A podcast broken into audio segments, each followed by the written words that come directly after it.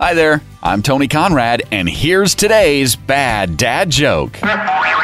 What's red and bad for your teeth? A brick! there you go. Do you know any dentists you can tell that joke to and then uh, tell them about this podcast? You getting the word out is helping us grow our audience. I am Tony Conrad. I do want to thank you for listening and remind you to come back again tomorrow for another bad dad joke.